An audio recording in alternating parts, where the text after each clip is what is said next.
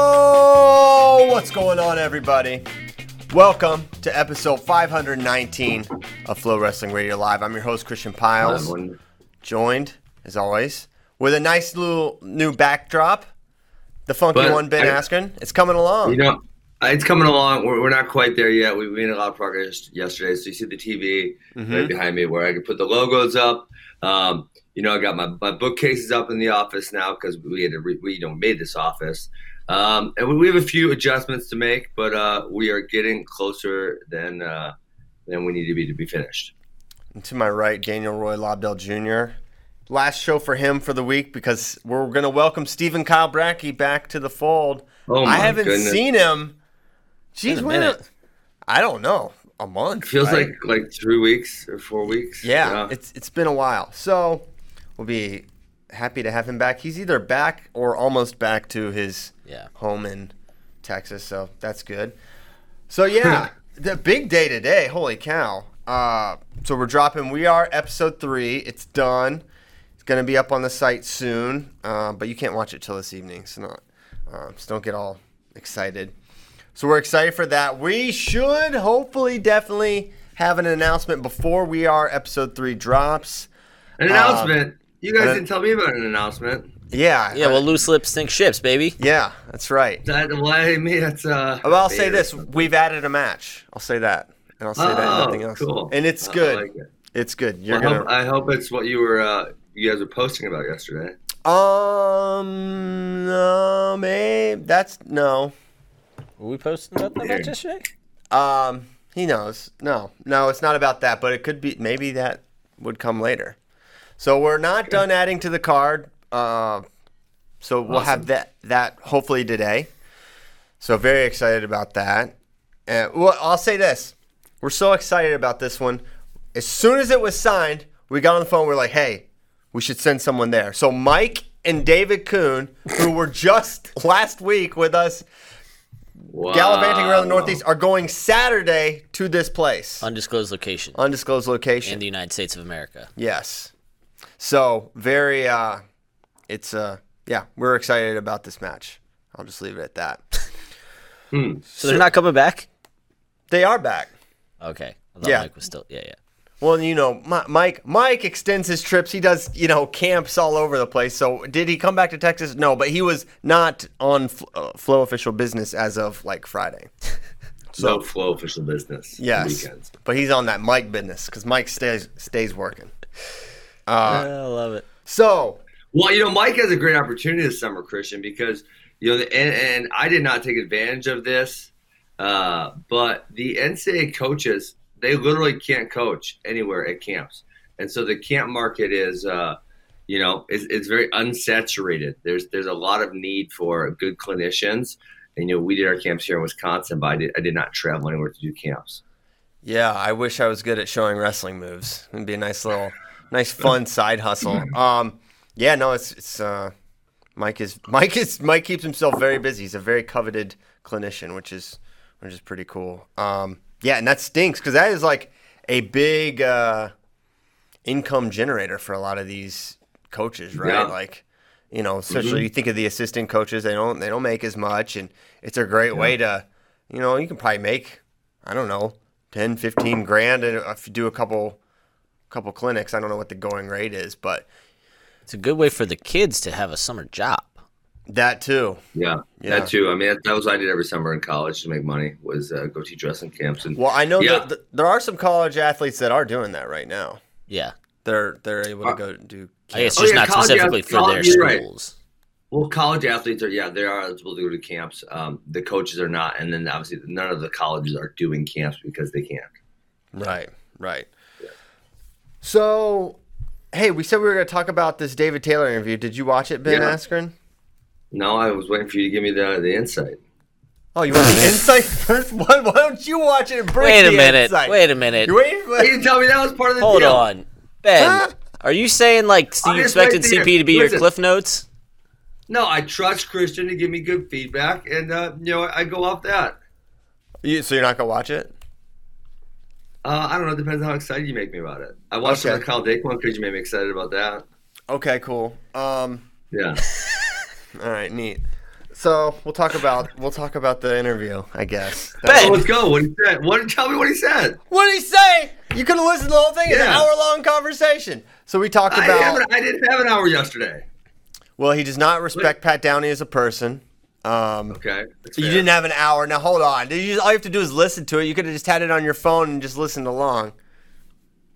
I suppose I could have. You know, I was in this town meeting. Hey guys, we got a special use permit for the city of Franklin to uh, to build out our building there, which I'm pretty excited about, dude.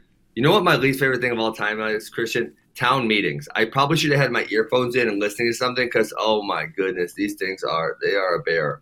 Um, wow, yeah. I don't Have you have but you ever watched the show terrible. Parks Parks and Recreation? uh, like one time maybe, but I mean, I've probably been in seven or eight different town meetings, and they're relatively all similar. They're yeah, they're they're they're a piece of work. Well, if if the meetings were anything like the Parks and Rec, like public forum meetings, where the, the all the people of the community come and yell about like uh, completely ridiculous things, you probably would have a different opinion. But yeah, I can imagine that's very. Why did you have to go to that? Just to get the permits or something? get yeah. So you, I mean, in certain jurisdictions, if you're if you're not zoned particular for that, you have to get to say what's called a special use permit. We also had to get our site plan uh, approved. So you know, there's a, there's a Mhm. handful of things you have to do. But yeah, I mean, so the, there was there was a citizens comment period, and it was really funny because three different people all came up and said, "We're really hoping you don't extend the emergency corona uh, procedures that would do any imposition on people's business or people's liberty." And that was all they said and it was like it was like two sentences, and you're like, wait, is there more? Like you're gonna tell me about like how it's gonna hurt people's liberty, how it's gonna hurt people's businesses? Nope, that was it. And then they went and sat back down, and I'm like, why? Why did they need to show up to say that? Like, what? What's going on here? This is so weird. They wanted their voice heard, Ben. And it was heard, but they if they if they got the damn microphone, say more than two sentences. All right. Well, What's what's the time least- limit there in uh, Manitowoc County? You got you got 20 seconds. Most give you at least a two minute public comment. Yeah, I, I don't. You know what? No, no one cut them off, so I'm assuming it was much longer than what they what they had said. But yeah, then the, the issue that took the long time was that there was a 360 unit development that wanted in. They're arguing back and forth, and you know whatever. We don't need to talk about it. You don't. You don't want to hear about that. You want to hear about freaking David Taylor telling Pat Down he's a bum. Let's go. yeah, he didn't tell him he was a bum. He didn't tell, but he does not respect him um, as a person. He said that. Understandable. he uh I I did ask him this. I said, um, you know, the Penn State room. Then he corrected me. He said the Nittany Lion Wrestling Club room. Uh, I said, Oh had, my goodness. had, I I was like. I was like, it has Cael. I, yeah, it was funny. It's, it's got Cael, Varner, you, Snyder, Bo, all in there. And I said, is the the room ever been tougher? And he's like, no, I don't think so. And I said, okay, is there who is the king of the room? Is there is there a, a, a defined person that like this is the best guy in the room? I was like, you don't have to. Cael, nit- right? And he said, it's still Cael. To this day, Dang. still Cael. How crazy is that? That's pretty crazy. I mean, we, we talked no, about no. that when we talked about the Michael Jordan show, but yeah, I mean, it, it's totally crazy. And it's funny because you know I know he didn't train full for the 2011 Worlds, but Christian, we're a decade we're a decade later. David Taylor is the reigning world champion. Kyle Snyder is a world champion. Jake Varner was an Olympic champion after 2011, and the fact that Cael can beat them all still is like, whoa. Yeah, I mean Kyle Snyder is I mean how old? He's like 25 or something? Yeah, Maybe Mhm. 25. He's an Olympic Yeah. champion. He's 25. No, he's Olymp- 24. He'll be 25 this year. Yeah, not even 20 not even 25 yet and s- should be in the prime and he's you know, got to be a lot bigger. It just doesn't matter. It's just the answer is the answer is Cael until I guess he's got to be 50. You know, 50, Yeah. 48. At some point it's it's going to happen. You know what was you know what? You know what? You got me excited for Christian. Hmm. last week, and I just started thinking about it. And I don't, I don't even need them to do a match. I just need to see like, I want to see like a hard go. Like these dudes slap hands and they they go at it. Cael and Jaden. I mean, that would just be like, oh my gosh, gosh. that would just be so much fun. I don't even need them to wrestle a match. I just need to get get down and practice. You know, like slap hands and, and try to kill each other. Like that would just be so much fun. Yeah, and we talked about that uh, potential matchup, like who Cael would struggle with, and maybe maybe would be Jaden. But you know, if he's still beating David and Snyder, it's certainly a question. Um, But we you know- talked, but we, we said stylistically. I mean, Yeah. stylistically, Jaden. I mean, what's so fun about that is Cael is this offensive dynamo, and and Jaden is this defensive wizard. You know, I mean, he, he has offense, right? But do you think defensively, how is Cael going to rack up points on him? It's, it is going to be so much fun to watch. and as we mentioned, we have seen him ankle pick, but we'll probably never see it. But it'll be awesome. Would that be so? From the perspective of like, Jaden is obviously training to beat Kyle, and Cael is obviously coaching Kyle to beat Jaden. Well, that's on the path of things that they want to do, but that's part of it. Yes, Would yeah, of course. would Jaden do it? Just because it Hmm. would also make him better. Yeah, maybe, maybe after 2021 or maybe after 2021. Well, I mean, would Cael do it too? don't I so. think it would be far more likely Cael would because he there would be no downside for him. Uh, certainly Yeah. not in a public setting, agree. but maybe. That's what I'm saying. This is Yeah. a practice room match. This is what Yeah. this is what Ben saw. Practice room, yes. match. Yeah. Well, we should do a public practice room match where everyone can watch it. With the that would be singlets so awesome. officials, and scoring in two periods, three minutes. cameras everywhere, Yeah. commentators. Ah, you know, a practice match. a match. behind closed doors. But it's real. Uh, seriously. So this Quentin Wright interview, man, you've got to listen to it. It came on the Bader show. It is it is fascinating. And he talks there's a lot of funny things, but just talking about the practice room stuff. He said the first couple weeks he wrestled with Cael every day when, when Cael got there. And he said all he did was step on his feet and push him over. He never took a shot. All he did was step on his Cael feet did. and put yes. and push him over.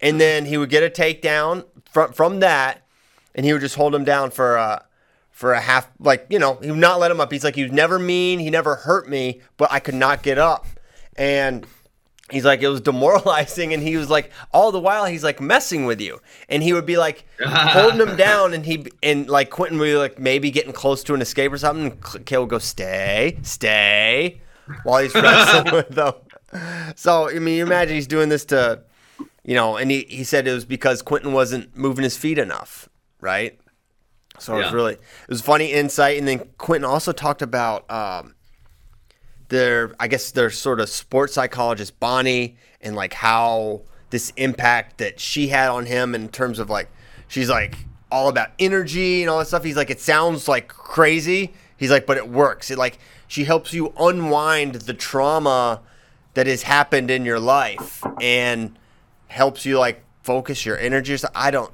you know, he goes into it a little better than I can, but it's really, really, really interesting stuff. he also for him it seemed it was stuff like within his family right and like the, the way he was kind of brought up to wrestle and then going to penn state and having different i don't know i guess would be expectations of you of what your practice is supposed to look like what your competition is supposed to look like what wrestling is supposed to mean to you.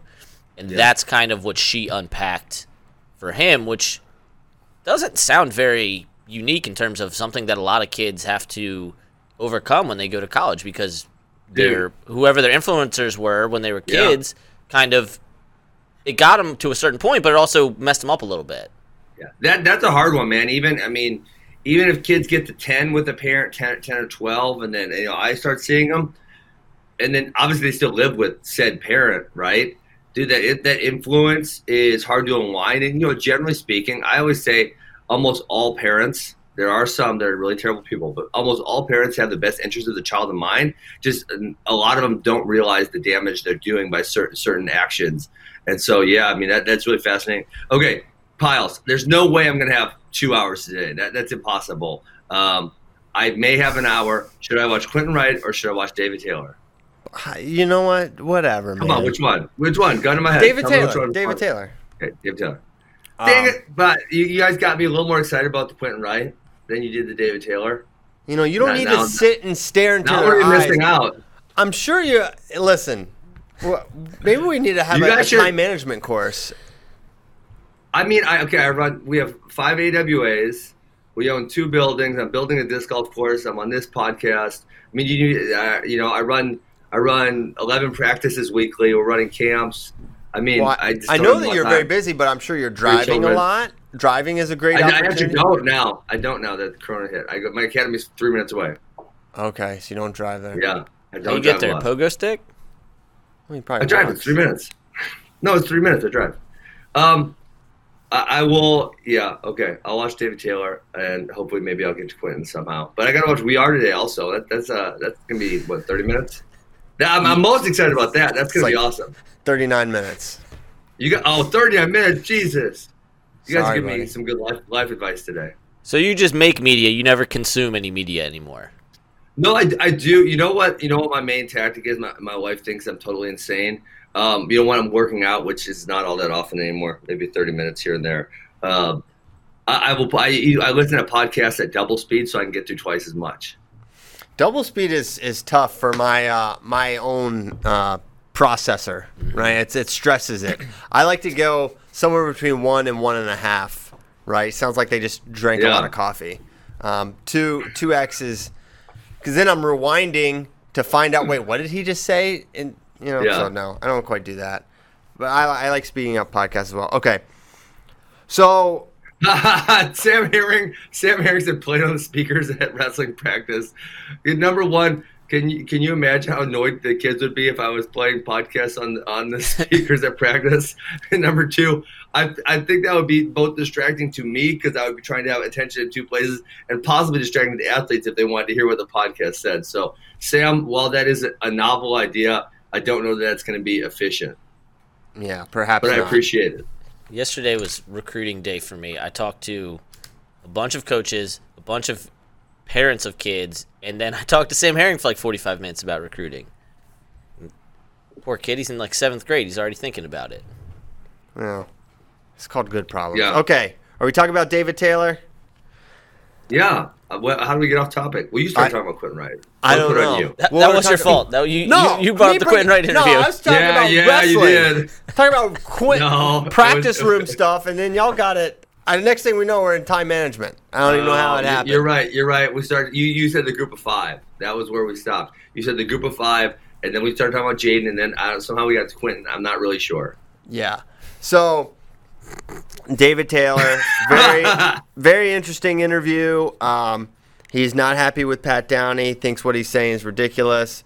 We got into you know why he wanted that match, and basically, he talks about just how he's he's been able to get really, really good at, at training to the point of exhaustion and like then pushing through it, and that's like what is why his pace is so unique is that he's able to get himself every single practice he kind of gets himself to that point and then he gets pushes beyond it and that's why basically most people don't last six minutes with him Well, and especially at that weight too, right? Like Yeah. the bigger you get, it is harder to keep that pace. Yes. 190 pounds, and you're shooting. I mean, I bet if you took if you did like a statistical analysis, like offensive attacks per match, David's off the charts for a 190 pounder.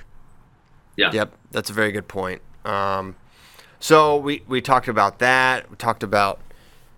I asked him about Casey Cunningham, who like is like reportedly like the strongest person who's ever lived, and he's like he's like that guy is he's like he's unbelievable. He's bas- when when David was coming up and when he was winning Hodge trophies, like Casey was beating him soundly.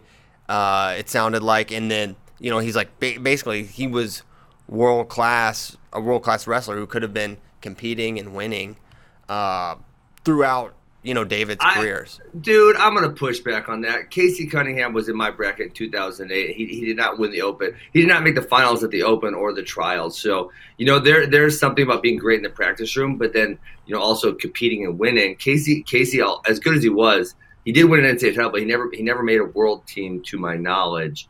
And so you know that's kind of I, I feel like that's kind of a stretch saying he could have competed at the world level when he, he never actually, you know, he was close, but he never actually did it. And then saying he would do it after he wasn't already training. You know No, what I'm maybe, saying? Yeah, I mean, I, I understand that, but maybe he got a lot better since when he stopped competing. Is that not a mean, I- possibility? I mean, he, he was significantly older than me. Um, so, I mean, he had to be probably 30 in 08. Am I, am I wrong here? What year was he national yeah, champ? that sounds about right. Well, so the argument is Yeah. that in 08, I don't believe he was with Cael yet, and he certainly didn't have the young hungry bucks think- like Ed Ruth and and Yeah. David Taylor to roll around with as frequently. I think he just got to Iowa State maybe in 07. Dude, he's way old. He was the NCAA champion in 99, so he was probably 31 ish in, in 08. Yeah, come on. How, who gets that much better after, you know, I mean, maybe in 09, and 09, 09 and 10 were, you know, weaker weights. At, say, if, he, if you're going to say he was going to stay at 63, it was a weaker weight, but then we can say he's going to beat JB. Come on, that ain't happening. Okay. Well, I mean, what are you, are you going to, do What? you want to argue? Uh, Do you, think want, you want me to say that Casey Cunningham's world class? Because I haven't seen him wrestle like hardly ever, right? I don't know. I'm just telling you what David Taylor was saying. And what? Well, I'm trying to have a and he- debate about what David Taylor said. All right. Well, I don't know if he could go and win win worlds. Certainly, Casey's never made that claim, right? But Yeah. listen, that room, 65 up, has been ridiculous, and a lot of that I is agree. because of Casey's influence, and he is a main training partner for a lot of these guys. He was David Taylor's main training partner, and I don't refute any of that. Okay, and he was able to beat David Taylor and a lot of these guys, and just because, and that, you know, David Taylor was on the level internationally, 2013. Now, could he beat Jordan Burroughs? No, but no one was Yeah. really beating Jordan at that point in time. Literally no one. Literally, no one. Yeah. And I mean, he's still, you know, I mean, he was the guy, and you know they had to figure it out, right? 'cause it was kind of in between things. I don't think NCAA's been canceled at this point, but anyway, I mean, Casey was the guy with him at Pan Am's. Casey's guy that frequently goes with David to a lot of these things, so that that relationship has continued. And yeah, Ben, whether you want to argue it or not, the impact Casey had it has is undeniable. Yeah. Well, I'm so I'm guys. Here, here's I'm not arguing anything about his impact or how good of a coach he is because it's pretty obvious that he's very good and he's very valuable to people. The only thing I pushed back on was the fact that you know he was world level or could make world teams, and it's just like, well, I don't think he- I don't, David never said he would make a world team. He's not like Oh, he. okay. He never said he'd make the world team. He's just like this is Okay. world class wrestler, right? sure, okay, So don't don't try to. It's not. I'm not trying to make this um sort of Penn's being indictment. contrarian. Yeah, yeah, I know. Um, No, you I'm didn't not. listen I- to- listen, didn't I know, listen to the listen. interview. I'm, I'm I told you paraphrasing. guys- I'm paraphrasing an interview for you that you won't listen to, and then you're just gonna get down there and microanalyze a word choice I used that I don't even know if David Taylor used. So it's like it's a po- it's pointless. why are you twisting David's words? I'm not. I'm doing the hold best on. I can. Hold on, Christian. Here's why. I told you like that. I was. I would always get really, really annoyed, and this, maybe this is being. My wife does get really annoyed because I'm very, very specific. Uh, might have mild Asperger's. We don't. We don't know, but I'm very, very specific about things, and I would always get really annoyed when the UFC would call. Um, Matt Hamill, world class, because he wasn't actually world class. So for me, world class is reserved for guys who go to world championships in place right? I mean that that's what world class is reserved for, reserved for for me. So if, unless you go go actually do that, I have a hard time saying that you are. Now, could Casey Cunningham probably compete with some of those guys? Sure, but did he ever make a world team? And the answer to that's no. Okay. Um, And Can I- again, I, think he. Go ahead, no man. So, do you consider yourself not world class then? I have a hard time considering myself world class. I mean, I've beaten I beat a handful of guys who were bronze medalists. I beat a couple silver medalists, but I took I took seventh, but I got bumped to sixth uh, because of steroids. Uh, the one year I did go to the world championships, but yeah, I would have a hard time calling myself world class. I don't think I ever use those terms when I talk about myself wrestling wise. I might say I was, you know, if someone asked me, I would say I was an NCAA champion. I might say I was an Olympian, but I don't think I would use the terms world class because I did I didn't place when I got there, and that's kind of in my mind. And again, listen, I maybe I have slight Asperger's or something, and I have issues with the specificity of what we're terming things. But I have a hard time calling people who don't go place at Worlds world class. okay. That's fair enough. Yeah, yeah. All right. Uh, we talked a lot about injury, injury recovery uh, with David. He wants to wrestle Sadulaev. He would love to test himself against someone that great. It, it was interesting to contrast that the the way you talk about the injuries there, and he got very emotional when he talked about it at Pan Am's after he qualified the weight, because, I mean, he'd faced injuries before, but nothing like that. He'd never been off the mat for Mhm. basically a year. right? And he, like he got very emotional in that interview. And, and and David's obviously very like when you get him going, right? He'll he'll he'll talk for a while. Um, so it was just very interesting hearing him kind of be able to sit down. And this is what four months removed, three months removed from that, versus in the moment, first competition back, qualifying the weight, and um, just like, oh my god, this was such a struggle for me, and you know something that I had to overcome at a later point in my career, all that stuff. Yeah, it was it was interesting because we we talked about that process of him coming back and you know, for him to be back on the mat in 10 months and qualifying the weight and he said he had some major he I don't know if he used the word setbacks um as my words get uh, microanalyzed here, um, but Sorry, it, did, it wasn't going as quick as he wanted it to, and there were points in time where he was frustrated with his recovery and how well it wasn't going, and so he did kind of struggle with some doubts. Uh, but you know, for him to be back and able, and he said he wrestled a way he never wrestled before at Pan Am's, just a very controlled style, very you know, he kept the match kind of condensed it and made it wasn't the wide open thing. He just like, I know if I'm in these positions, I won't lose, so I'll just win this time. And it was kind of one of the few times in his entire career where he hasn't gone out with the the, the goal of I'm just gonna wrestle as hard as I can to score as many points as I can. Is like, no, it's very simple, just win the matches. And he says that now mm-hmm. he feels like he can wrestle his style fully, and he has no limitations whatsoever. Whereas that wasn't the case at Pan Am's. Did you watch the match with Tori Blanca? Mm-hmm. Do you remember? I don't know if you could tell on the stream. Do you remember how angry he looked afterwards? And he beat him like either 8-0 or 8-1. And that dude use has given him really close matches before. Yeah, they had a criteria match one time. Yeah, yeah. So he, I mean, But do you remember that facial expression? no.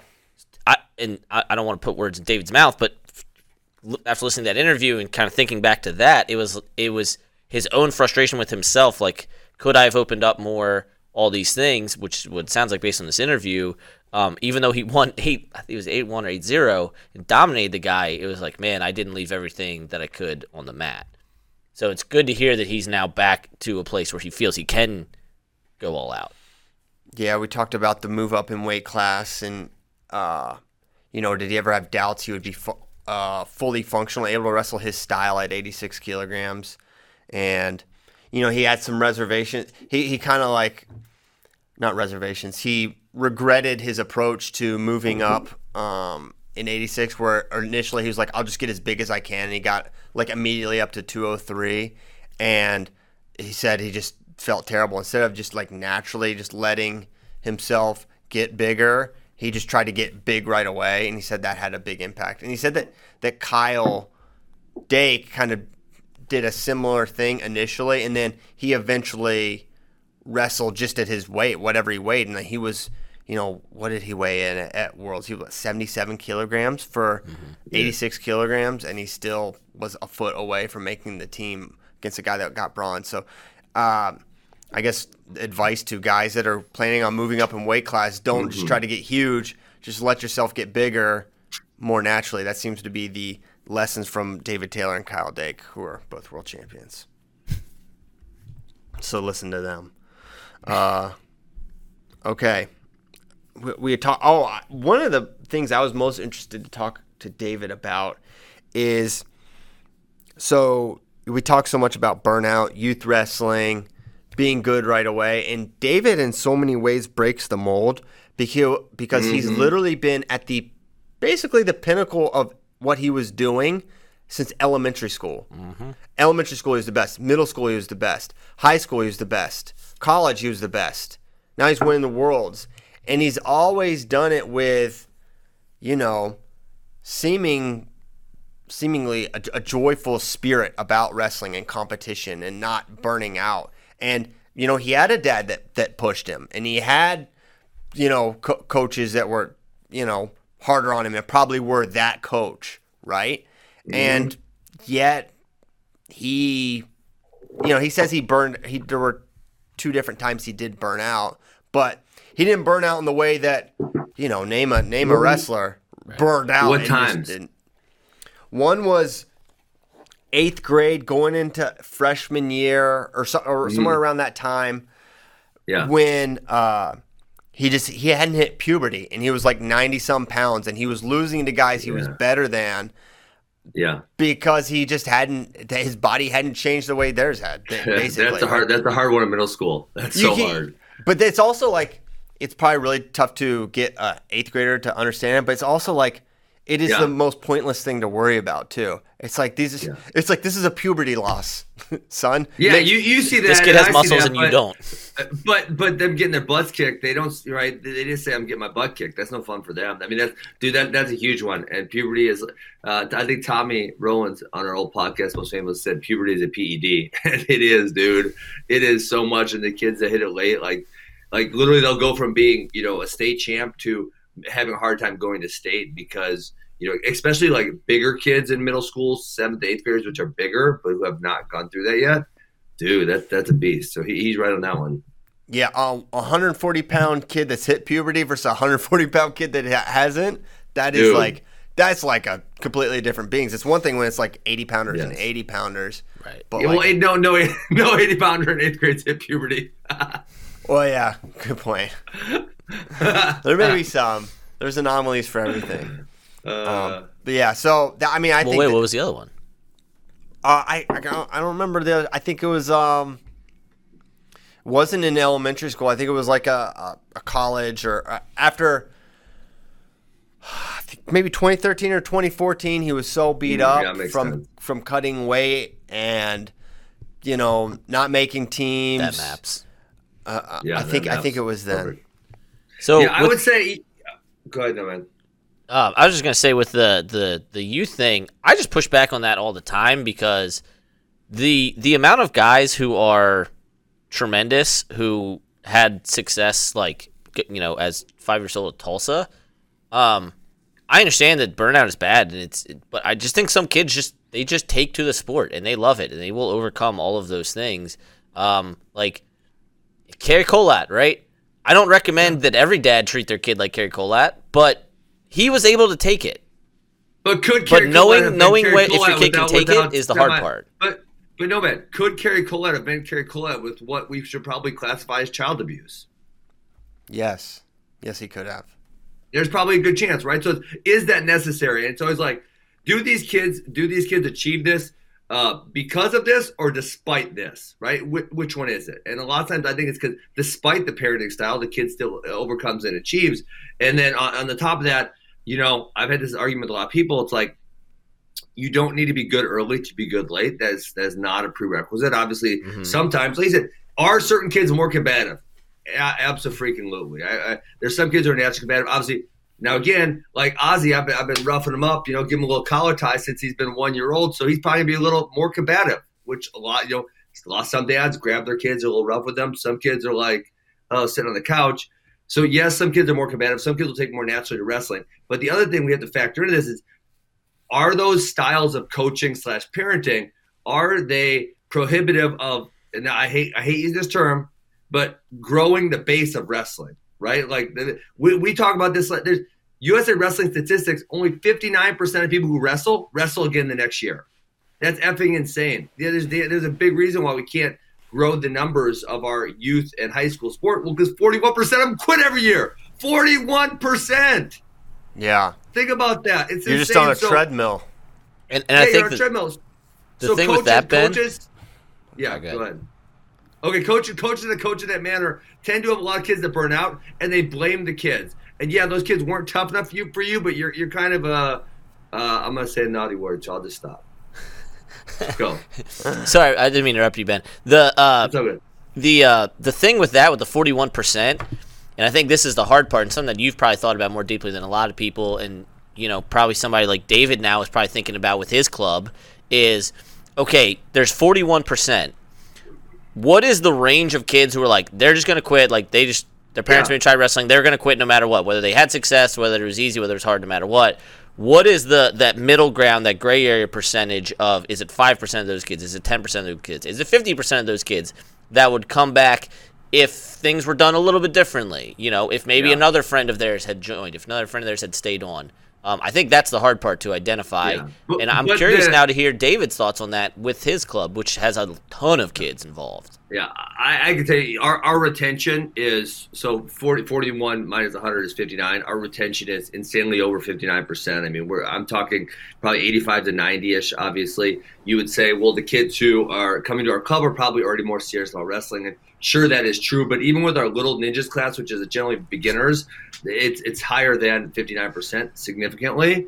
Um, and so what I would say is the year year over year statistics. So it's 41% in one year. So if you start multiplying 59 times 59% times 59%, well, the next year we're at like 35%. So two years later, you're at 35% of the original 100 kids. Another year later, you're in the 20s somewhere, right? So over the course of years, so even if you go from say, you know, we'll, we'll just round up to 60, but if you go from 60 to 70, that's a big difference, right? So if you if you keep another 10%, that that's especially now you you accumulate that over the course of five to 10 years, it's a huge number. So uh, things we can do to mitigate kids quitting or kids burning out is gigantic for wrestling because, you know, we, we kind of talked about this yesterday, but things don't grow unless they have an economy around them. When they have an economy around them and people can actually put money into them, that's when things will really, really, really grow. I mean, we've seen this with FloWrestling. Full wrestling has put more money into wrestling than anybody, period. Right?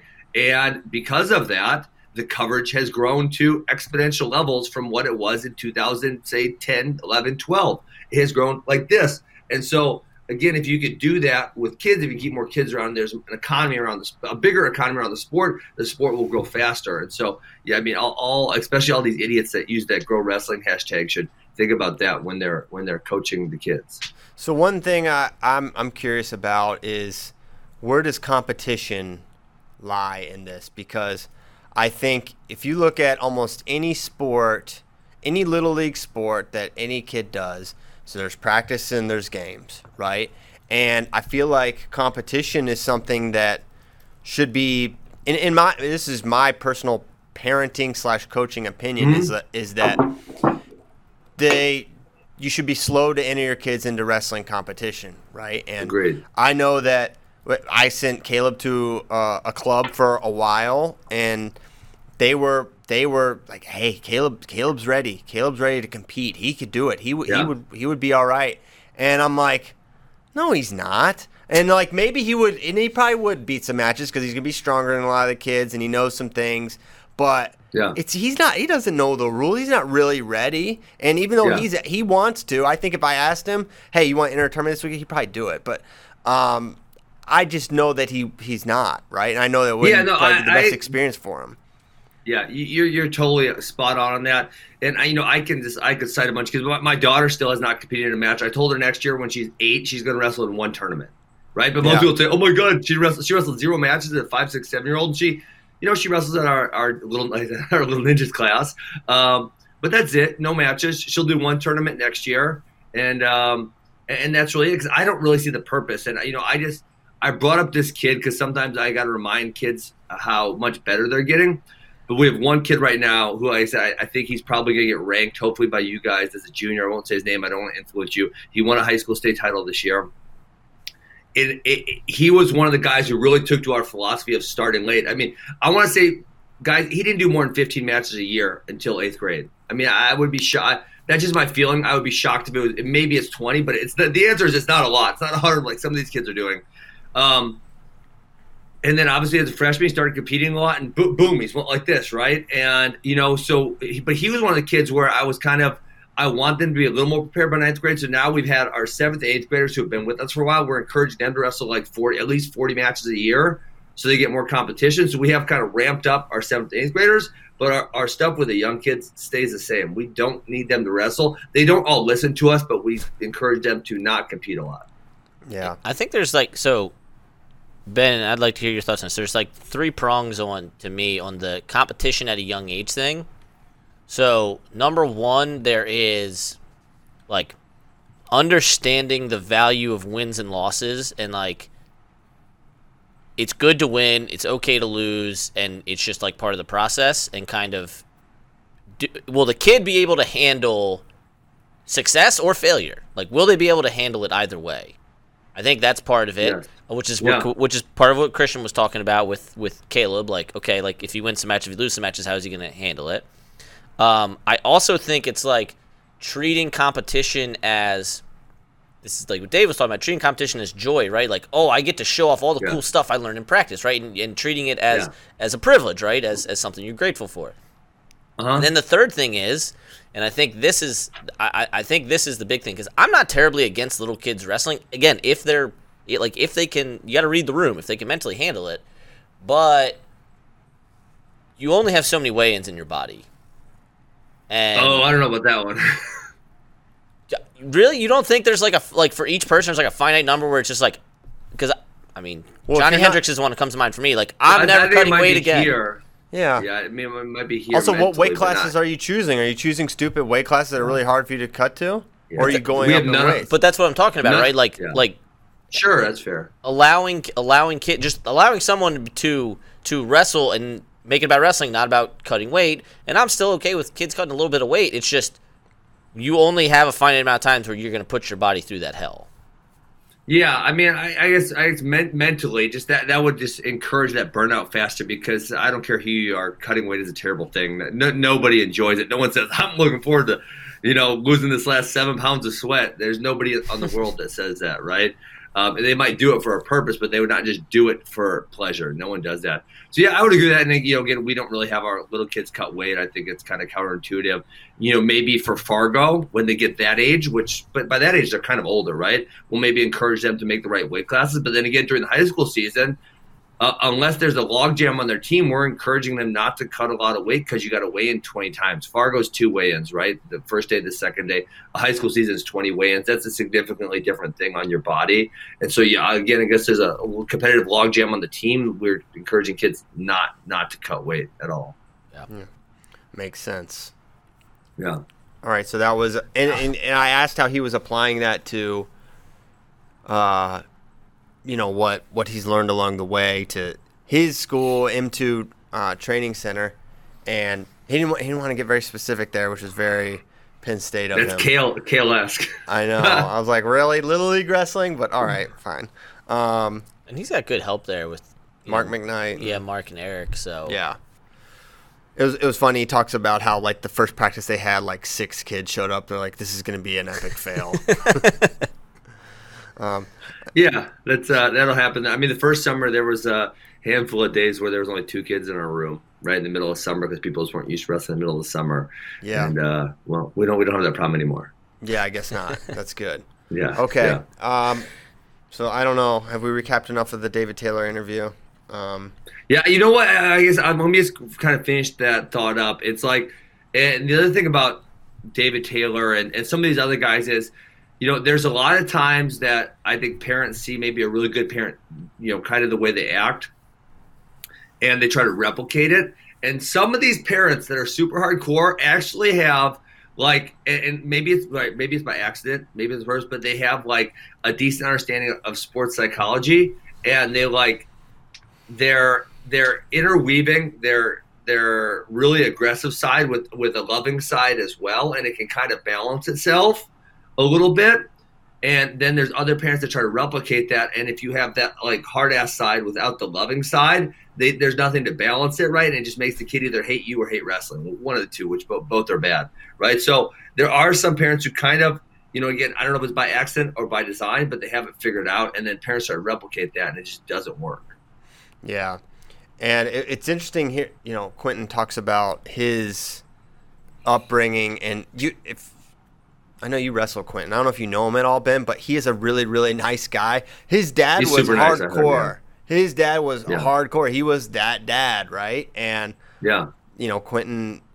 Dude, uh, Quentin talks about how at one point he was kicked out of his own house because he was spending too much time with his girlfriend, and then he's like, he's like, I felt like I had no one because after he lost to Gambrel, the entire Penn State. He said they were all mad at him, weren't talking to him. And he was kicked out of his house. He's like, it was just my mom and my grandma or something like that. Wait, he lived at home during college? He's from State College. I don't know Yeah. if that's what that means. Oh, I Um, thought he was from Bald Eagle area. Is that is that by State College or something? Yes. Yes. yes, very Okay. close. All right. Mhm. Got it. Got it. Got it. Okay. So he he t- tells that story, which I thought was um, fascinating as well. So there's there's a bunch that that, that he gets into. I think people will find Yeah. Quentin's another one. Weight like you talk about Penn State weight wise. seventy four to ninety seven. 160 is a junior in high school. 71 is a senior in high school. 74. Then he won his title at 84. Won his last title at 97. Yeah. You know what? Um, the crazy thing he talks about when because remember he was Sunderland era initially, right? Yes. And he Mark Perry was his coach, and that was his guy. And he talks about how he and Molinaro were like the only two that really bought into Perry's system. He's like everyone else. He said everyone else was lazy, and then Bubba Jenkins would just do his own thing. Um, and and then he talks about how the Cael thing came to be, and he's like, Perry, Mark Perry's like, you'll never believe who they're looking at, Cael Sanderson, and he says, and and so Mark basically knew the writing on the wall. Apparently, was he would not be around after that. He's like, y'all better get have, have your fun now, because once he goes, there's not gonna be any partying, not gonna be any of this, not gonna be any of that, and. Quentin's like, and that was true. He's like, but we had fun in a different way. But then he talks about how Wait, Quentin was a partier prior to that? Because that doesn't, See, Quentin does not strike me as no a party way, dude. no way. I don't think so. Uh, but I think maybe he was speaking on behalf of. I don't know if he The was. team or what? Yeah, I think maybe he's speaking on behalf of the. So is Cael as hardcore as Pat Pop? I don't Oh know. no, there's zero percent chance. We- There's documented people that drink and weren't kicked And off the team, Yeah, Hmm. one of them won Okay. three Fair titles. enough. Um, right? Oh yeah. we didn't talk about that one in the film. oh, Um, good one. So, yeah, probably not. Um, definitely not. But I think it, he is. Um, he's very serious about it. So, Yeah. but no, what I was gonna say, we kind of talk in, in the film. I guess it's episode one, like how there was no rumor mill about Cael to Penn State. It was just boom, P- Cael's the coach. And another thing that didn't make the film that w- but we talked about, at least I talked about, was like it was going to be Rob Koll, right? And I'd never seen that Penn written. State. Yeah, Oh, I don't remember that. That was so long ago. Wow. And then Quentin talks, but that but that was like uh, that wasn't like published or anything. That was just kind of the thing. Like Rob was Yeah. going to be the the next head coach, and then Cael entered the fold, and then it was Cael, right? Oh, because Rob actually grew up in State College too, didn't he? His dad was the coach, Oh, yeah, his dad was a coach. Wow. so right, sweet old Bill was the was I coach. think, I think you're right. Yeah, I think you're right. Yes. Wow. Yes. So, wh- which what makes it? There's a couple things that are interesting. One, 2011, it was Cornell versus Penn State for the title. K- Quentin says that, um, you know, we shouldn't have won that year. He's like, he said something about Andrew Long, and then he says something like Cornell should have won that year. They kind of, he basically says they. He didn't say they choked, but something like similar, like they underperformed and we res- we wrestled great. He said it in a very Quentin Wright nice way. Yeah, very very nice. Jokes.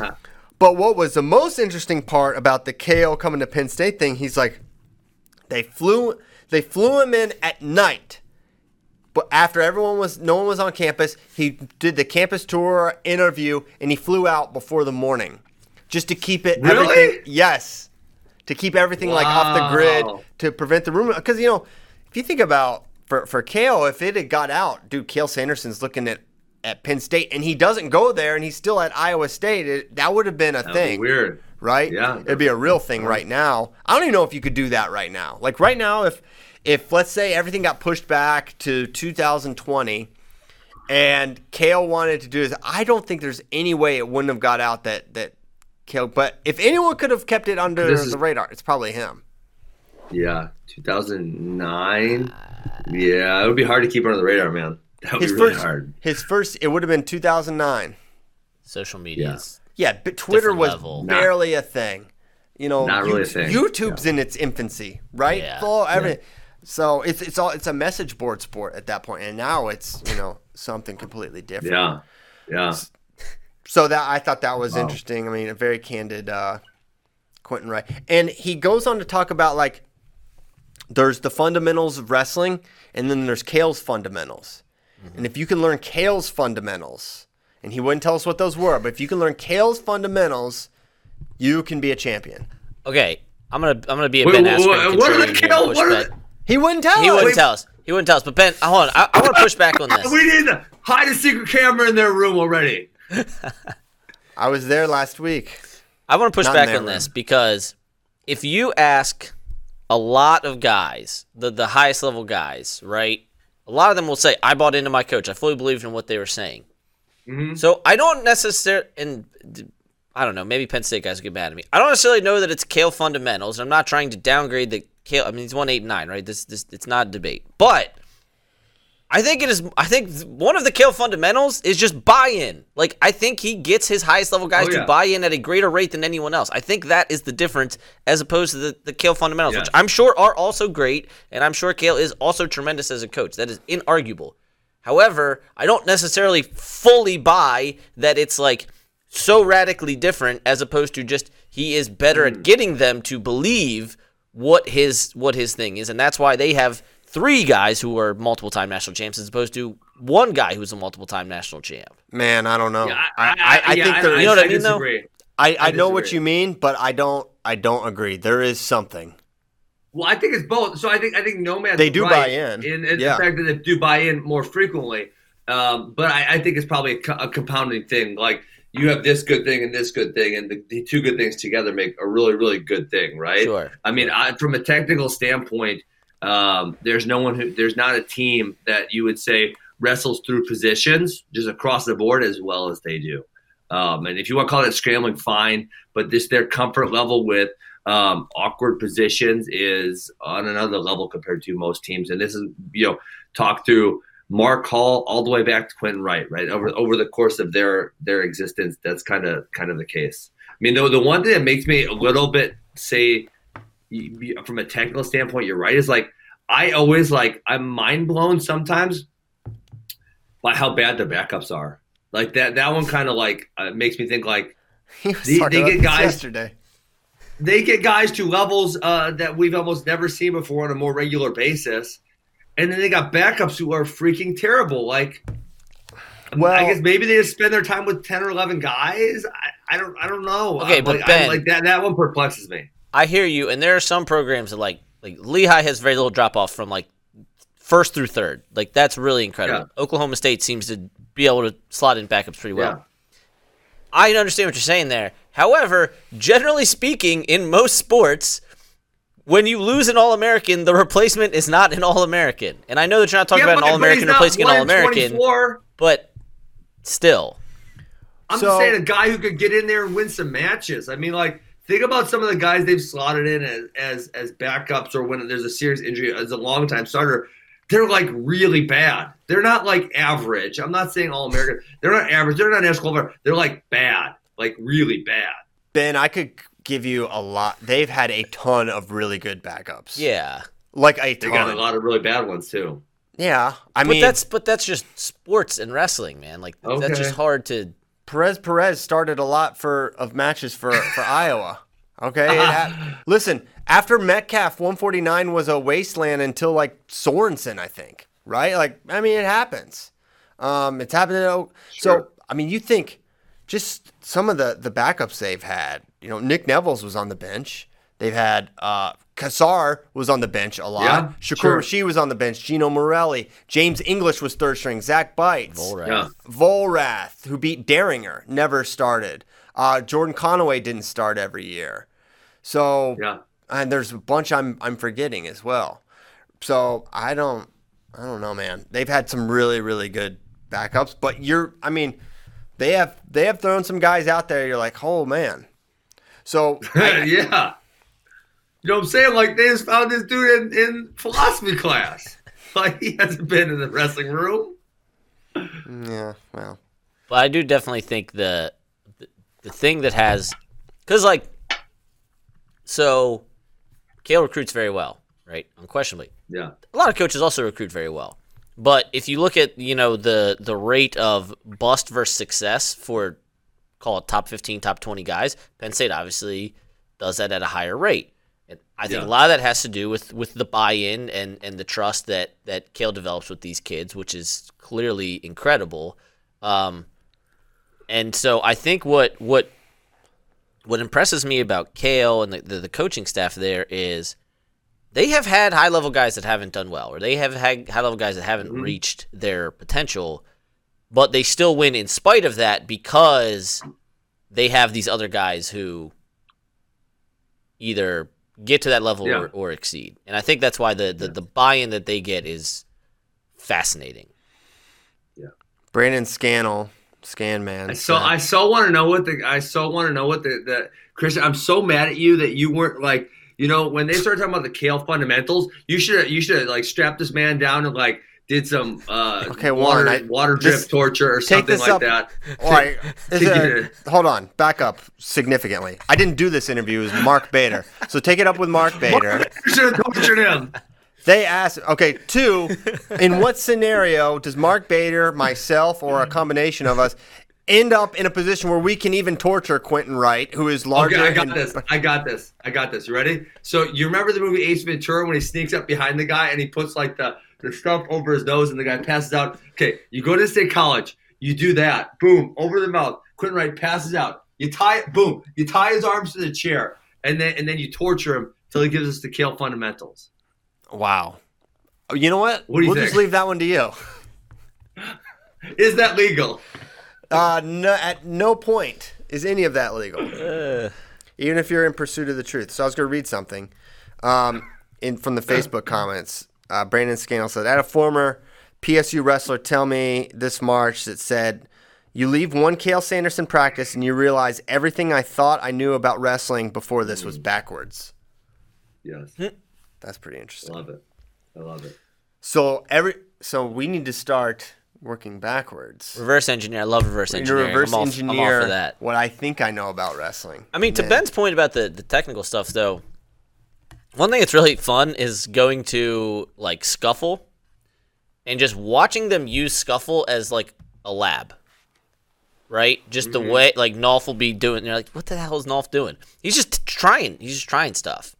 Right? Yeah. Or Mark will be like, eh, what if I what if I go this way with the arm? They're just trying stuff in live matches, which I don't know that other people are doing. Now, obviously, you have to be a certain level to be comfortable enough to try stuff, but I don't know that a lot of people are doing that in live matches Yeah, I agree. to the same degree they are. All right. But and, that, and that, that's a coaching staff saying, "Hey, listen, bro, we don't care if you make a mistake. Just go try some stuff." I mean, and that's a mentality and that's a way of life that's really beneficial to having long-term success. Although you might fail a little more in the interim, that is hugely beneficial to to long-term. I mean, like that's one of the most dangerous things. If we go back to youth wrestling, like one of the things I'll just if, if I hear a parent say it, um, I will take the parent aside and say, "Hey, man, like." Stop talking like that. that. That's gonna be really harmful over the long term. Is is don't make any mistakes, right? Like Yeah. or be careful. Like I don't want the kids to be careful. I don't want them to make mistakes. I want them to go out there and be a freaking savage. That's what I want. Just tell them that. Slap them and say, "Go be a savage." Right? That's and listen. If we do that long enough, we're gonna be freaking savages. There you go. Yes. Drop them The in the Amazon with a spear when they're seven and come back when they're ten. Yeah. Yeah, put your money where your mouth is, Ben. You really want to But yes, I- take I- AWA I to will- the next level. They're not know the wrestling moves. They're no man. And someone might die, so I might be held liable. It's not good. You can Oh, teach man. wrestling. You can't. You can't. Maybe you can't teach Savage. Yeah, but yeah, the whole uh, the whole don't don't make mistakes or that that philosophy, ooh, thumbs down. I mean, may, maybe at the NCAA tournament, but you know, again, you get guys thinking that way. They're stuck with that. It's stuck in their head. They can't get they can't get out of their own body, and they're so worried about making mistakes that they can't function at a high level because they're worried about making mistakes. So some parents brainwash their kids with that, or that they have to do a move perfect. Like stop brainwashing kids. That that is very harmful to their long term development. Yeah. I had a great conversation about that at uh, the second Tulsa camp that I went to uh, with with Coach Cordero, and you know one of the one of the dads there talking about one of his kids, right, Vin, Vinny Kilcarry, this kid who just throws the kitchen sink at everybody. He's like he tried to score a takedown, score back points, and get a pin all in one move. And so when he was a kid, right, he'd let some matches go because he'd be up four and he would be, still be wrestling with ten seconds left, and he'd try some crazy stuff and he'd and he'd lose. And you know there was always like back and forth between between all the, the coaches and, and, and everybody go we we gotta clean him up. And it's like hey, just let him do his thing because when he's when he's uh, an adult and when he's in high school and college and he's fearless like that, It's going to be Yes. great, and that kid won a state title this year because of that. Yeah. I mean, you guys would awesome. say, you guys both know wrestling, right? Probably how high, if you if you could say, you know, and, and maybe obviously this is I'm kind of putting you on the spot, and you should think a little more about this. But if you could say, I could tell you, you have a, you can have a kid who's just completely and utterly fearless. Like, how high are you going to put that on your characteristics chart of the kid? Because for me, that that's really high. I want a kid who is completely and utterly fearless when he steps on the mat. Yeah, I it's you, you would put it really high. Really high. So I, I you just see I just see because how much of, of coaching conversation comes down to Pull the trigger. putting that belief in that you have Yeah. what it takes, right? And that's Yeah. that's a lot of it. Yeah. That fearlessness is is also belief, right? This will work. Yes. I think Yeah, this will yeah, work. yeah. I'll give it a shot. And you spend a lot of time just like unpacking that, getting them to a point where it's like, hey man, if you go, it's gonna be fine. And even if it doesn't work, it's gonna be fine too, right? So I think um, that's why you you uh, you should always say one, not two, when the guy is on top. It's just great, great for the mindset.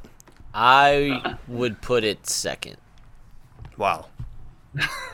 Oh, Okay. fearlessness. All right. I, don't know. Why I, thought, I don't know why I thought you said you. you- I don't know why I thought nobody was responding to the one not two comment.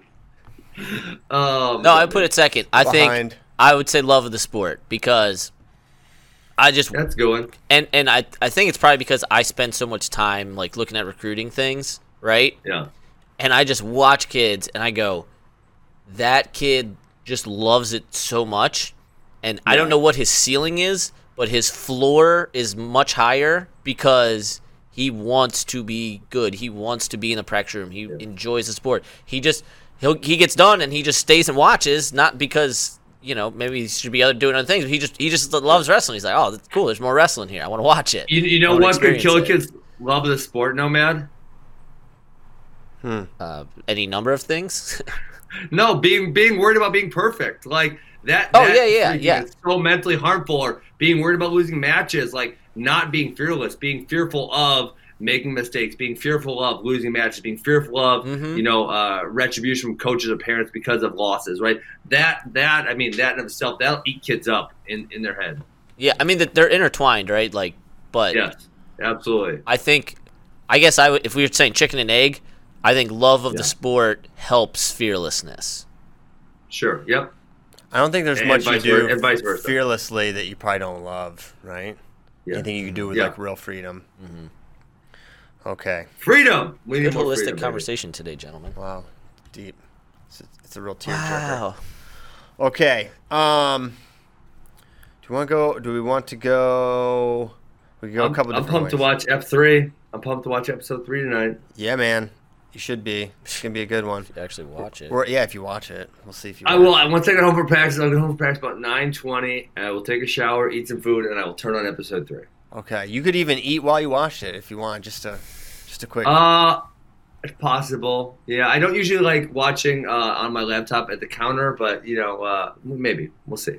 okay. I was thinking, you know, throw it on the your your Apple TV or something.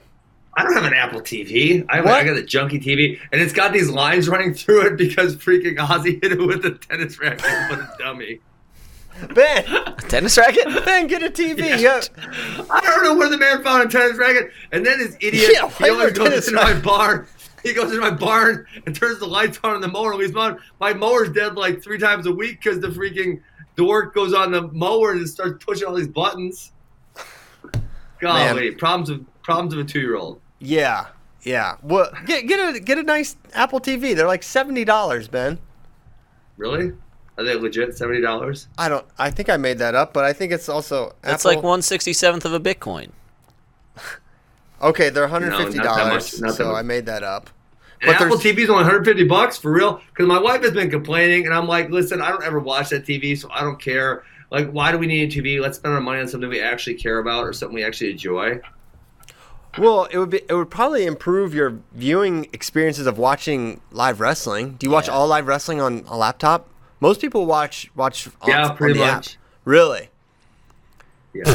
You should get the. You should Really? get it. Well, that's surprising. For how much you watch, it'd be a kind of a Kinda Or on my phone. I watch a lot on my phone because you know, like I'm uh, say I'm at a tournament and I have a little break. I'll flip on a match or two. Right, I'm at practice. There's a Mm-hmm. 30 minute break before the next practice. I'll flip on a couple matches, stuff like that. Hey, remember that Vietnamese person kept putting up all the Big Ten matches? That Hun was Nouveau awesome. or whatever. Yeah, it was ACC stuff too.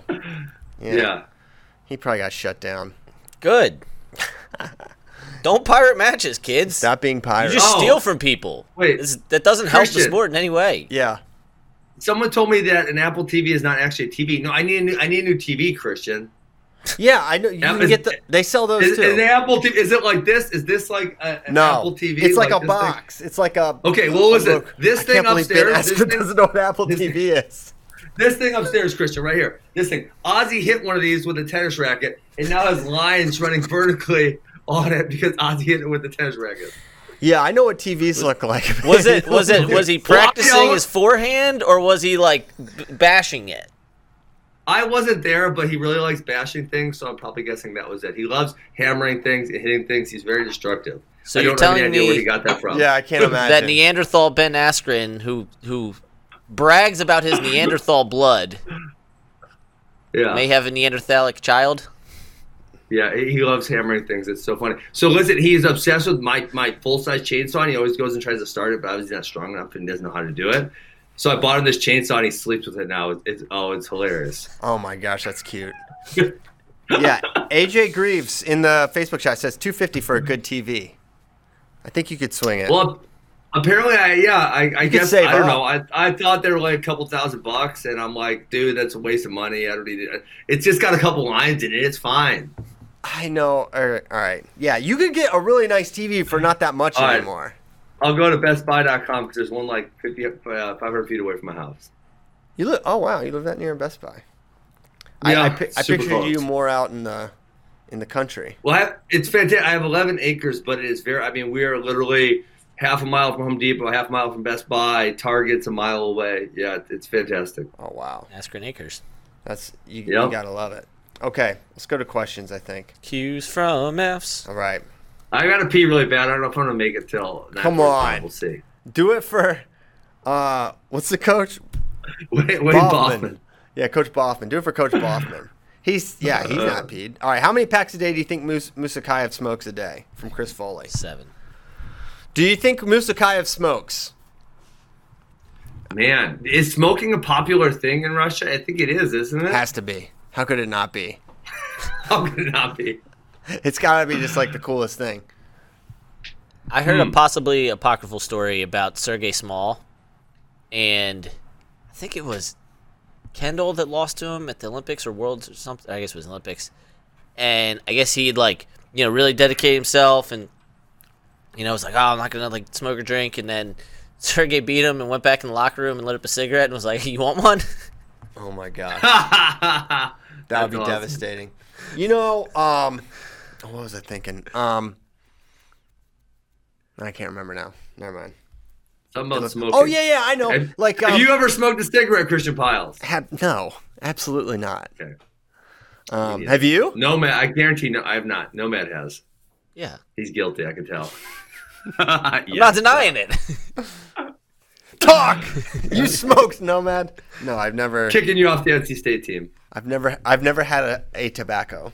I have never. I will say this. Oh boy. I don't. I've never injected heroin. I, I have never injected heroin. I will never inject heroin. Um, I can't the fathom nomad the addictiveness of nicotine because I, when I was like 18, Mm-hmm. I had a friend that smoked, and so I just smoked because I was hanging around, and it was just like meh. Like there could just stop at any time. So Yeah. I don't quite know how people get addicted. Well, It- some people- It, it, really like People's bodies are different. I know that's what I'm saying. It's so I like I I I, I can't fathom what it does to their bodies to make them do it because I never got that addictive sensation. I don't know what um upbring upbringing or what about my upbringing made it so that I just have never even considered or felt tempted to have a cigarette, but I would like to replicate that with my children and just with substances in general.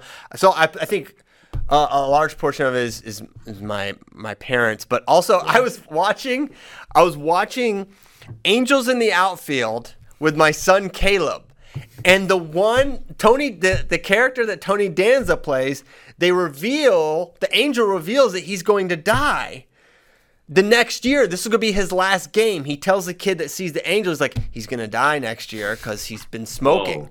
So now I saw that I was like, I wonder if that's why. Because I love that movie. It came out when I was like nine. Did I watch that? I was like, I'm not smoking. And because when I was Ever. nine, I wanted to be a major league baseball player. Didn't happen.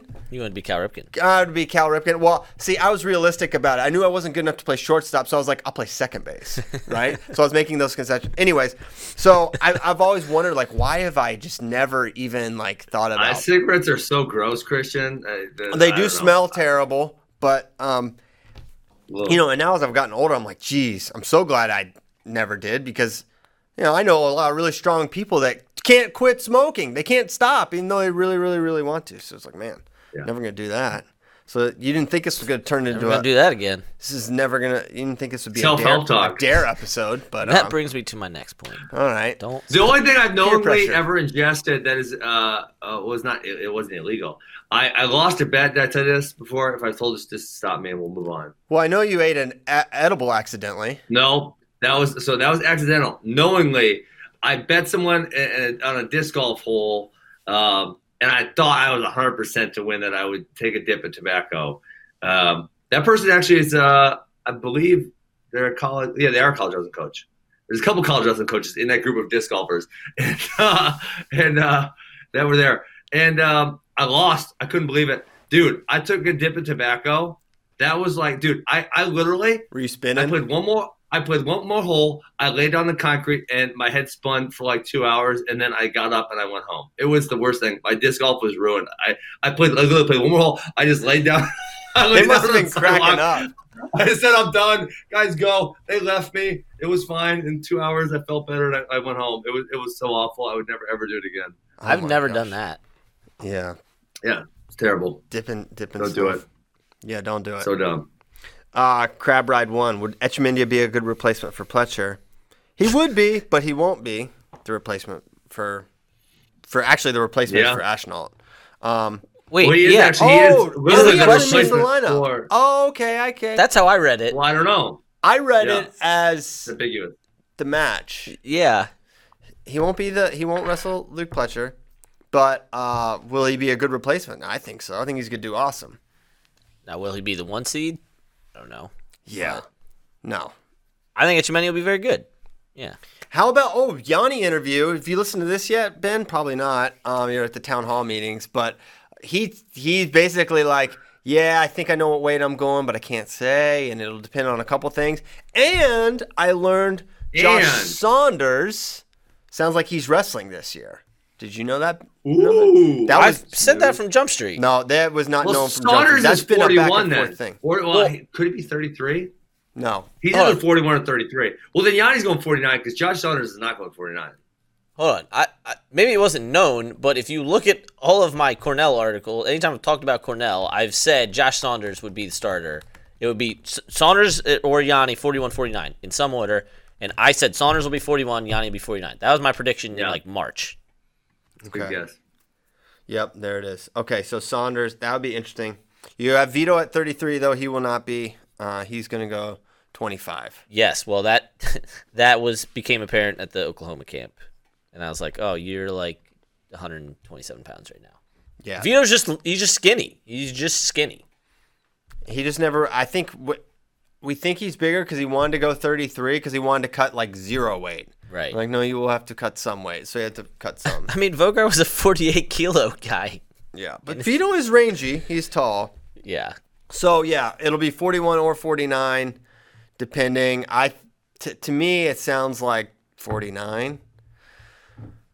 Uh, not necessarily just based on the interview, but if it's Saunders, yeah, they're gonna be good. The other thing I didn't know when I did that lineup look is that Greg D would be gray shirting. mm-hmm. Which Mm, now with Greg D interesting. gray shirting, it makes more sense with Greg shirting. Greg shirting. He's gonna be a Greg shirt freshman. It makes more sense with with Vito staying uh, down. And LaJoy was cutting a lot, evidently. So it'll be he'll welcome 133 pounds. How about Chaz Tucker has another year and is like, nah, we could win a chip at Cornell, and he's like, nah, but no, I no, want he, to coach. he can't. re- We talked about this. He can't Yeah, wrestle for can't. oh, Cornell. that's right, that's right, that's right. grad- No, no, hold on, he could. No, he, could. can't. He can't. He can't. I, I was talking to someone that definitely knows, and they're like, right. he could have done something Is with Rob this. Koll? No, but basically, um, he Koll. could have done something with a um, with his academics and shifted it around so he had done something in the spring of next year or something. There's a way he could have wrestled for Cornell next year. That's Look. all I'll say. I think I think it's insane when fans are like, "Oh yeah, just gray shirt, red shirt, Olympic red shirt, be in college for seven. years." Some kids don't want to be in college for six, seven years Yeah, that's absurd. Well, okay, and compete and yeah, yeah. I think he's just ready to be done. Yeah. but, man, imagine if they imagine sub out uh, Chaz for I hear, LaJoy. you. I hear you. And look, yeah, Chaz would definitely help the team, but that dude's gonna make a boatload of money. That dude's brilliant. Well, he, wa- I think he's he's looking for a coaching job. I'm saying, So- he, don't worry, he gonna be he'll make his money. I think he wants to go grad school and be paid to do that. Yeah, so he well. wants to continue to go yeah. to go- be, go to school, be a student. So anyway, Yeah. he would have helped their team a lot. Uh, okay, we were doing questions at some point. Um, next one. Anything on NCAA athletes attempting to get their year back? Is Caleb waiting for COVID to blow over to take legal action? Um, Caleb is assembling his legal team. I haven't heard anything other than I heard one team filed a lawsuit. oh, which team? Uh, team with a potential four timer. Hmm. Well, they all are. Anyone with a freshman has a potential four timer. But I'll say Cornell. Uh, no. Oh, Spencer the condenser. Okay. That's awesome. Dang. No, Thanks for sharing. I have no idea how effective it is. But look, I mean, look, if you're, I don't think they're gonna get it back.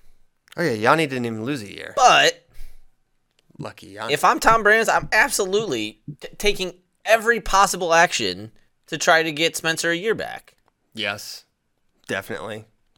Whether how likely it is or not, you make that you make that effort. Caleb, dead serious. We're watching We Are episode three, and like I was normally he gets kind of this squirrely look on his face, like he knows he's being sort of ridiculous, and he's like, "Could I FaceTime the person that decided we can't that they don't get another year?" It was like Vincenzo was talking, and he you know thinking about that him not wrestling, and he's like, "Could I FaceTime with the person?" Like he wants to like have a, a stern conversation with this person. So he's he's he's considered legal means now. He just wants a, a sit down with the person. He's he's fired up about it. Um, this is a good one from Sam Herring. Who are some wrestlers that you think are crucial? Oh, crucial. Geez, this is kind of for young athletes to watch that they might not be as exposed to as current competitors. Me, for example. So yeah, Sam wants to know who he should watch uh, a lot of. So we're talking about ol- older guys then, obviously. Older. He yeah. I uh, he texted me about this, and I was like, well, what kind of age? What have you watched? He's like basically twelve on. I feel like I've watched a lot of the stuff, so maybe twelve prior. Well, it's, it's it's it's hard to find a lot of video on those type of people. Yeah, that's probably. The I think there's a mean- decent chunk of like 07 to 11 that's on flow that you could find. Someone who's has a lot of matches that you could watch that I was one of my favorite wrestlers was Mack Lewnes. I thought he was really fun to watch and he was good at a lot of different things. So you could watch a lot of Mack Lewnes and find a lot of different techniques and things he was really good at. Yeah. that's the homie. I mean, Um, I, I don't want to be mean uh, or say, but there's there's very few wrestlers, and I'll say John Smith is one that that transcend time because wrestling as a sport evolves, right? And so a lot of even the better guys, what they were doing in 2005 isn't really highly relevant today. It's just not, right?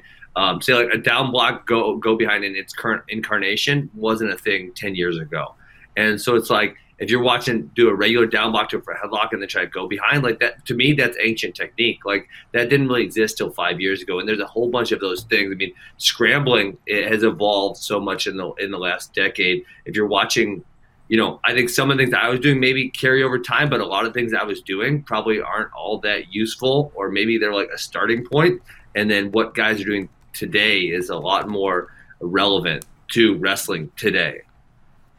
Yeah. Um, Yep. So Who's about? How about we just give him entertaining guys to watch? Um, John Smith. yeah. Well, that kind of plays into another question that we were asked. Well, hold on. We have a special correspondent that wanted to ask if they if he should watch film. I don't know if we can pull that up real quick here. Here's an answer for yeah. for Sam Herring. Go ahead. Do you watch a lot of film? Do you watch a lot of wrestling outside of your own matches? Nah, bro. Nah. Why doesn't someone? Can someone make a meme of that and, and you know put the big bold letters that says "Nah, bro" and it's him shaking his head? Can you do that for me? I would so use that on Twitter. I have the nah bro on my on my desktop, just waiting for someone to say something I disagree with vehemently on Twitter. Can you send it to me so I can use it also, no man? no, Will you Yeah, make it Come yourself, on, bro. Come on, bro. Nah, don't do bro. that. Nah, bro. Nah, bro. Uh, we'll we will provide for you. Bro. That's that's that is so rude. He's rude. Hey, look. When when you did something that was really cool and somebody asked you, did you just do it for them or did you show them the way to do it? Wow. Ben, Ah, wants, ben wants to ah. Give a man a fish, feed him for a day. Teach a man to fish, feed him forever. Teach a man to fish, you just lost a client. think. Darn. Man knows where to get fish. All right, FRL listener, this was interesting. Any idea when Richard Figueroa will commit? Well, he committed on this show not so long ago. Man, But don't worry about it. Oh wow, Are- Oh, We're not allowed oh, to Don't talk don't stress what I'm wearing. Remember that tweet? I don't, yeah, but that doesn't. no, I have don't. I don't to get do- it. I don't get It it. ain't. It's. It. I don't think it's gonna happen soon. If he changes his commitment. Well, that would be the answer to his question. So don't tell him. Don't soon. worry about it. Uh, pick one. Would you rather NCAAs be in Boston or Milwaukee? Well, I know Ben's answer, Uh, but I think it's probably my answer. Boston's all tight I've never been to Boston, so I would like yes, to go to it's Boston. really tight. it's tight. It's like New York tight, but even angrier people. Where would it be? What would it be at the Bucks arena? And I do. Well, he's got a new arena. The Bucks got a new arena last year. How close is that to a series of breweries? All right, it's Milwaukee. Um, it, it's yeah, it's pretty well downtown. I mean, I would say there would be. I, I would venture to guess that there's enough capacity within walking distance where people would not have to drive to restaurants and hotels. I, Milwaukee. I can't say that 100 percent certain, but I think so. well, I'm certain that's that's also true in Boston. Um, if that's Yeah. if that's your main criteria, no, Mag. Well, no, no, he was Both. he was just asking. So. Yeah, yeah, yeah. I mean, it, it is important to be able to drive. Remember when it was in Philly and it was like in the and there was like nothing around it. That was that was ridiculous. Have I, I- told the story about where we stayed that year in Philadelphia on radio before? Like was it a red roof inn? Was it a red roof inn, Chris? I listen. This was a, pre-froze, so you were a fan. a red roof inn would have been uh, the Hilton compared to this place. All right, this place was so. So we wanted to stay. So we had gone to St. Louis NCAs. It was great. You could kind of walk. You didn't need a car for anything. You could either take the train or walk around, and it was no problem. So we wanted to be at a place where we wouldn't have to drive around Philly a bunch. And as you mentioned, Ben, there's nothing near this place, but we found a hotel that was like a mile away. We're like, no problem, we can walk it. And it happened to be happened to be highly inexpensive as well, which is very great news. So me and my brother and uh, a wrestler, you know, we go, and it is it is mm, it is not the worst hotel I've stayed in, but it is it is oh wait, you're not frighteningly at flow. You're not flow at this point. No, it's 2011. This is this is just by yourself. Yeah, with my brother and an athlete. Yeah. Yeah, yeah. Yes. okay. So I'm just on my own, and yeah, we're. It, this place was so terrible. They ran out of towels. They did not have towels for us, right? They did not have blankets. They- Stop. I swear, we're at, they we're like, we don't have No, towels. don't run down. I called down. I asked for a towel. Like, hey, we don't have any towels. Well, okay, we'll bring one up. Hour later, no one's come. I call again. The guy comes to my room. This is all we got. He gave me a bath mat. He gave me a bath mat. Okay, so this place was all. Wait, Christian, was there other wrestling fans staying here with you, or was it just crackheads? dude it was not just crackheads. there were a lot of wrestlers there. This was i was on an elevator. Of course joe russell doesn't know who i am at this point but i was like i was on an elevator with joe russell. So either he was staying there or some minnesota people were staying there at the time. This is when he was at minnesota. I was like oh my gosh they're staying here? Jeez. Um, but here's how you know this place is so terrible okay? Towel thing didn't do it for you. There's a, there's an additional thing. Well, I, I you know I can't paint a picture, but so well. But if you watch, it's always sunny in Philadelphia. Okay, Mac's dad is a uh, felon. who just gets out of prison, okay? and he's staying in a hotel. And the B roll establishing shot, I swear, was a video, a picture of this hotel we were staying at. and it, because it had a very, very unique shape, and it's the exact kind of Oh, place you would stay at. So anyway, we were wa- we would walk to and from the arena every every night. And one time we were walking Wow. past, and we were going by like a restaurant, and we walk by, and this dude is just stabbing these tires of a car, and he I looks understand up. person. No, thankfully. Um, but it's very symbolic. He stabbed holes in these tires. And they look up and they see like my brother and, the wrestler, and he looks up and he like, I don't know if he biked away or did something, he just got, ran away. And they go in and they're like, hey, uh, someone just stabbed your tires completely. This place. So that's like kind of the area where it was not it was not a nice place. But um anyway. Murder Hotel in Cleveland was kind of bad. Murder Hotel in Cleveland was worse than this place for different reasons. Um, yeah, I remember seeing you guys. I, I I don't remember. I think we were staying down the street from the Murder Hotel in Cleveland. I think that's what it was when you guys were at that. It was the Biker Cleveland. Hotel. That was Cleveland, correct? The biker hotel was Akron.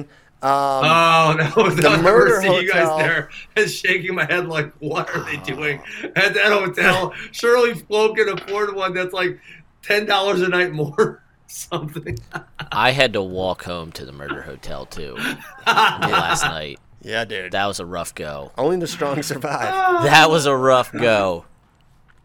Okay. One of um, my favorite things for NCAA's is we have to leave at like 4:30, you- like the last like the last day to go home, and coming home at like four, and I'm getting in, and Bracky and CP are waking up.